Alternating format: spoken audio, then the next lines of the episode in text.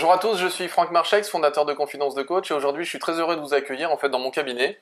C'est une première, habituellement je me déplace à chaque fois pour voir les invités et là j'ai la chance de recevoir un ami, euh, Rémi Furux.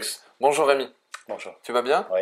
Euh, J'avais envie de te recevoir aujourd'hui parce que ce qui m'intéresse beaucoup dans ta, dans ta manière de travailler, euh, c'est l'approche, euh, une sorte de spécificité que tu peux avoir dans le milieu du coaching. Ça fait une vingtaine d'années maintenant que tu fais du coaching. Mhm, c'est ça. Ça va faire 15 ans maintenant que tu formes des coachs, Mhm. que tu as ta propre formation de coaching, où tu vas en fait associer deux, deux éléments, le coaching et l'hypnose.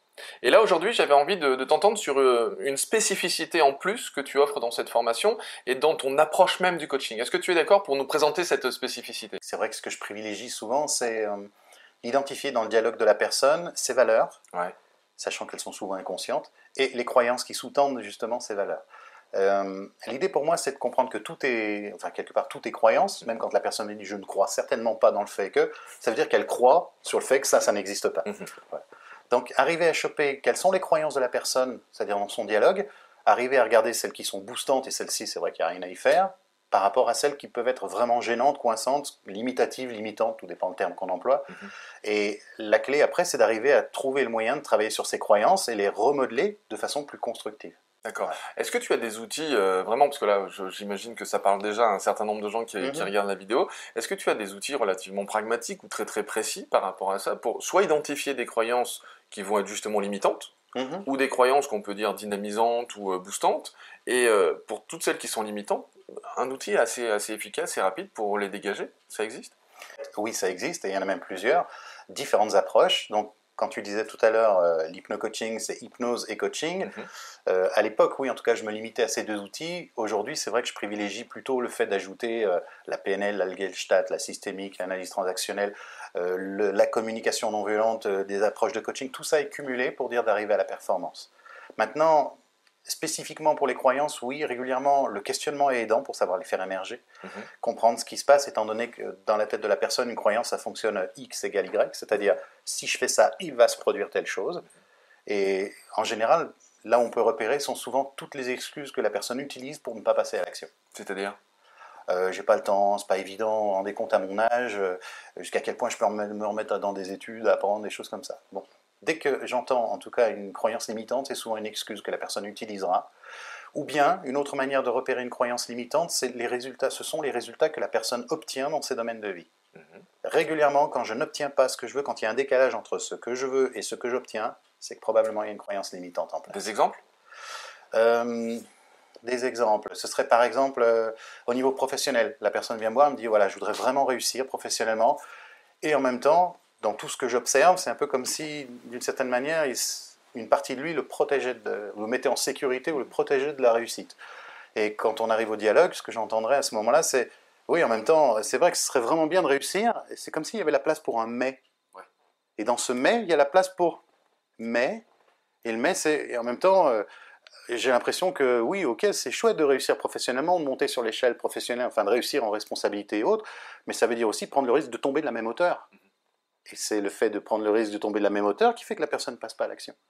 Donc si on arrive à travailler sur la croyance qui limite sur le fait d'atteindre ce succès-là, c'est clair qu'on fait une- carrément une, une chouette modification au niveau, au niveau même de la compréhension euh, de la situation et ce qu'on appellerait un recadrage, c'est un angle de vue différent qui ferait qu'on peut favoriser le fait d'avoir une réussite et de la sécuriser, pas forcément de prendre quoi qu'il arrive le risque de retomber de la même hauteur.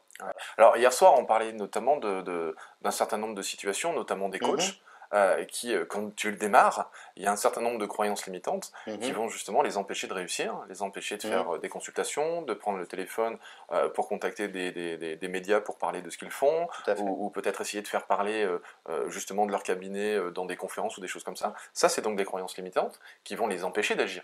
Oui, en se disant que oh, mais il y en a d'autres déjà qui le font, ou bien euh, jusqu'à quel point je pourrais apporter un plus, Mhm. ou jusqu'à quel point je peux être crédible, quelle est la légiti- légitimité quelque part, je Mhm. reconnais à mon activité au point d'oser croire, et croire au point d'y aller et de le revendiquer, de dire voilà, voilà ce que je peux proposer, voilà ce que je peux apporter. C'est pas Alors, évident. justement, toi, qu'est-ce que tu proposes à ce moment-là pour euh, dégager ces croyances limitantes? Je l'aurais pas abordé comme ça. Alors vas-y. Euh, en tant que coach, quand je démarre, par exemple, un des pièges, c'est de dire à la personne, ou en tout cas de vérifier, une des croyances du client quand il vient voir un coach, par exemple, c'est de se dire, euh, voilà, je viens voir un coach, à partir du moment où je le paye, il peut y avoir la confusion sur le fait qu'à partir du moment où je le paye, c'est à lui de trouver des options. Ouais. Et moi, en tant que coach, là où je serais calé, c'est de dire, avant même de commencer, c'est de dire, qu'est-ce que vous attendez de moi? Mhm. Ce qui me permet de voir si la personne est en train de me déléguer la difficulté et à moi de la régler puisqu'il me paye pour ça, ou bien est-ce qu'il vient me payer moi pour l'aider lui à être solide avec sa problématique? Mhm. Voilà. Et en tant que coach, on peut vite être dans la confusion, mais même les thérapeutes d'ailleurs, avec le fait que je récupère le problème avec moi, euh, la responsabilité de le régler, ou bien je reste à ma place en neutralité et j'aide la personne avec ce recul-là à finalement à pouvoir régler sa difficulté lui-même. D'accord. Donc de le mettre en autonomie hein, par rapport à ça. Donc voilà, l'idée d'autonomie, le, le- le fait de devenir en fait inutile. Ou suffisamment en retrait pour être léger et permettre des espaces de liberté où la personne est dans sa pleine expression. Ouais. Et avec suffisamment de créativité pour trouver des angles différents et des options qu'elle n'aurait pas trouvées, et tout ça lié au questionnement, bien sûr. D'accord. Et de manière euh, vraiment très très pragmatique, est-ce qu'il y a euh, justement des, des- des questionnements que tu peux proposer, quelques petites questions qui sont vraiment fondamentales pour aider Mhm. quelqu'un à identifier ça? Alors déjà, le fait de reconnaître qu'une croyance peut être limitante ou Ouais. limitative, ou bien une croyance boostante et aidante, et là, du coup, il n'y a rien à y toucher, Mhm. c'est déjà de vérifier qu'est-ce que ça permet. C'est-à-dire croire cela, Mhm. croire que par exemple euh, la vie est dure, croire que la vie est dure, en gros, ça vous permet quoi dans votre vie? En quoi est-ce aidant? Ou bien, de quoi cela vous protège-t-il? Oui. D'accord? Ou bien, qu'est-ce que ça permet de continuer? Mhm. Et là, on commence à trouver aussi ce qu'on appelle des bénéfices secondaires à la situation. Si maintenant on arrive, en travaillant avec la personne, à préserver ses bénéfices tout en assurant le fait que maintenant elle peut y aller, oui, c'est jouable. Et on est souvent des donneurs d'autorisation sur le fait juste qu'on reconnaît que, oui, ok, bah écoutez, c'est très bien. Et qu'est-ce que vous allez mettre en place par rapport à ça? Comment vous allez vous y prendre? Mhm. Quand on parlait de, de thérapeutes ou des gens dans l'accompagnement, que ce soit en coaching par exemple, euh, une autre difficulté souvent, c'est euh, de ne pas poser la question suivante. C'est-à-dire que la personne vient, elle dit voilà, euh, je, voudrais par exemple euh, atteindre tel projet, ou si on prend par exemple le cas d'un thérapeute, dire, la personne dit voilà, je voudrais arrêter de fumer. Ok. Quand la personne vient et qu'elle se dit voilà, ça fait maintenant 15 ans que je fume, il est fort probable qu'intuitivement, elle se dise, avant même de rentrer en séance, il est probable que ça prenne du temps ce truc-là. Mhm. Ça se trouve, ça va peut-être mettre un an. D'accord? Donc elle vient avec la croyance qu'il lui faut au moins un an. Mhm. Ce qui se passe, c'est que en travaillant avec la personne, du coup, eh ben, si j'identifie pas cela, je peux faire autant de séances d'hypnose que je voudrais. Mhm. Elles vont être simplement, on va dire, surgelées ou en congelé. Mhm. C'est-à-dire qu'elles vont simplement être en attente d'agir dans un an, c'est-à-dire qui correspondra à la croyance de la personne. Or, une finesse, avant même de démarrer une séance d'hypnose, c'est de dire, ok, intuitivement, comme ça, vous pensez qu'il vous faudrait combien de temps pour dire d'arrêter? Si la personne dit, Ouais, j'imagine, euh, il me faudra au moins un an, on va déjà travailler sur la croyance qu'il n'y a pas du tout besoin d'un an pour arrêter, mais qu'en une séance, c'est jouable. Si je travaille sur cette croyance-là, quelle que soit la séance que je ferai, elle sera beaucoup plus active par le fait que c'est acceptable pour lui que ça puisse être en une séance. Oui, on va automatiquement augmenter le potentiel de réussite C'est ça. de par le, le bénéfice en, en termes de, de croyances boostantes ou de croyances dynamisantes, et du fait que si elle est persuadée qu'en une séance c'est réglé, en une séance il y a beaucoup plus de Eh ben, potentiel que ça fonctionne. C'est exact. En fait, la croyance de la personne va rendre vraie la réalité qu'elle côtoie. Ouais. À partir du moment où elle croit que ça va fonctionner, ça fonctionne. À partir du moment où elle croit que ça ne fonctionnera pas, dans les deux cas, elle a raison. Et en fait, sur, euh, sur l'aspect plus personnel, il y a d'autres exemples de ce type de, de choses de- au niveau des croyances et au niveau des, des valeurs? Hmm. En clair, par exemple, si je prends le cas d'un individu, Ouais. régulièrement, quand il vient en coaching, il y a une alternance, en tout cas, il y a une corrélation entre trois aspects. Il y a ce qu'il veut, Mhm. par rapport à ce qu'il veut, il y a ce qu'il sait déjà, Mhm. et la troisième composante, la plus importante pour moi, c'est ce qu'il croit par rapport à ça. S'il croit qu'il peut y arriver, génial, il va mettre l'énergie pour, ou alors il a besoin justement de renforcer la croyance sur le fait que c'est possible, que c'est jouable. Et donc là, cette fois-ci, on va travailler sur cet aspect-là. Au plan personnel, par exemple, ce qui intervient, et même au niveau affectif, par exemple, euh, ce serait euh, quelque chose que je vois régulièrement, que ce soit dans les couples ou même au niveau familial, c'est-à-dire euh, enfant-parent, par exemple.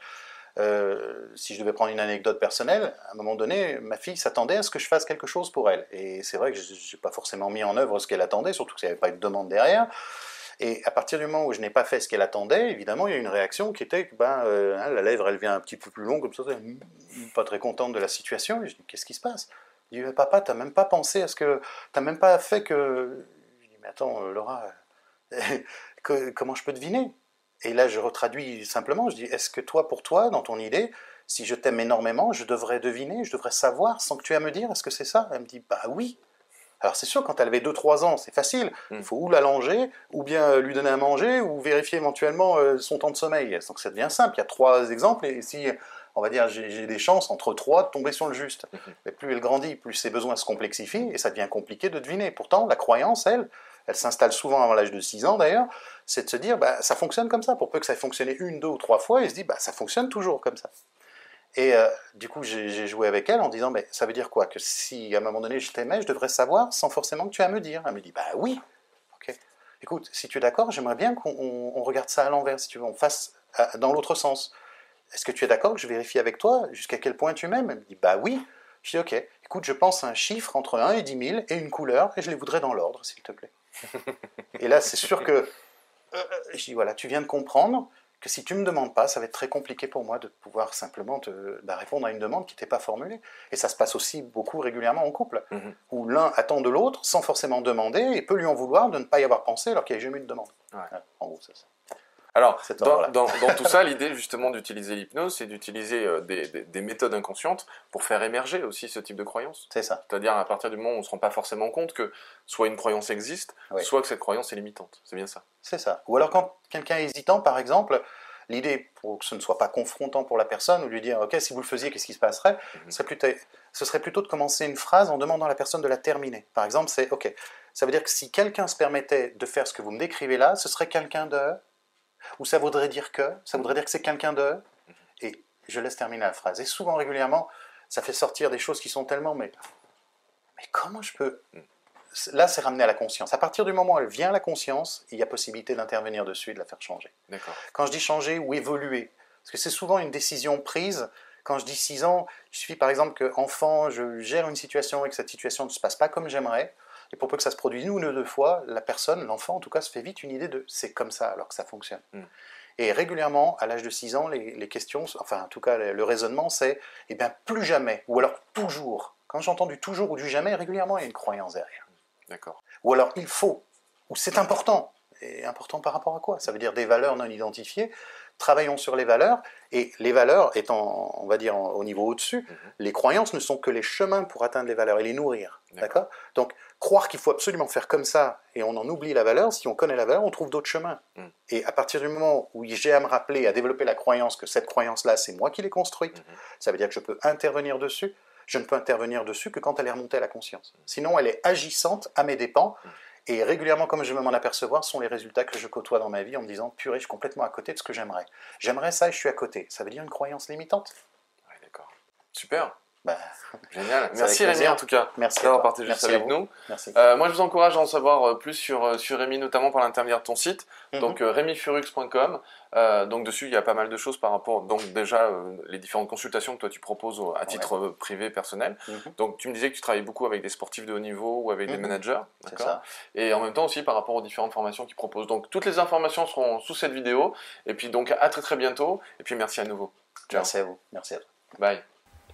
Et si cette vidéo vous a plu, vous pouvez simplement vous inscrire sur la chaîne Confidence de Coach et la partager avec tous vos amis. Bien évidemment, pensez à nous laisser un commentaire juste au-dessous de cette vidéo afin que je puisse répondre à chacune de vos questions. Et si vous voulez voir toutes les vidéos dès qu'elles sortent, le plus simple, c'est de nous laisser vos coordonnées sur le site internet, sur notre formulaire d'inscription. Alors au revoir et à bientôt.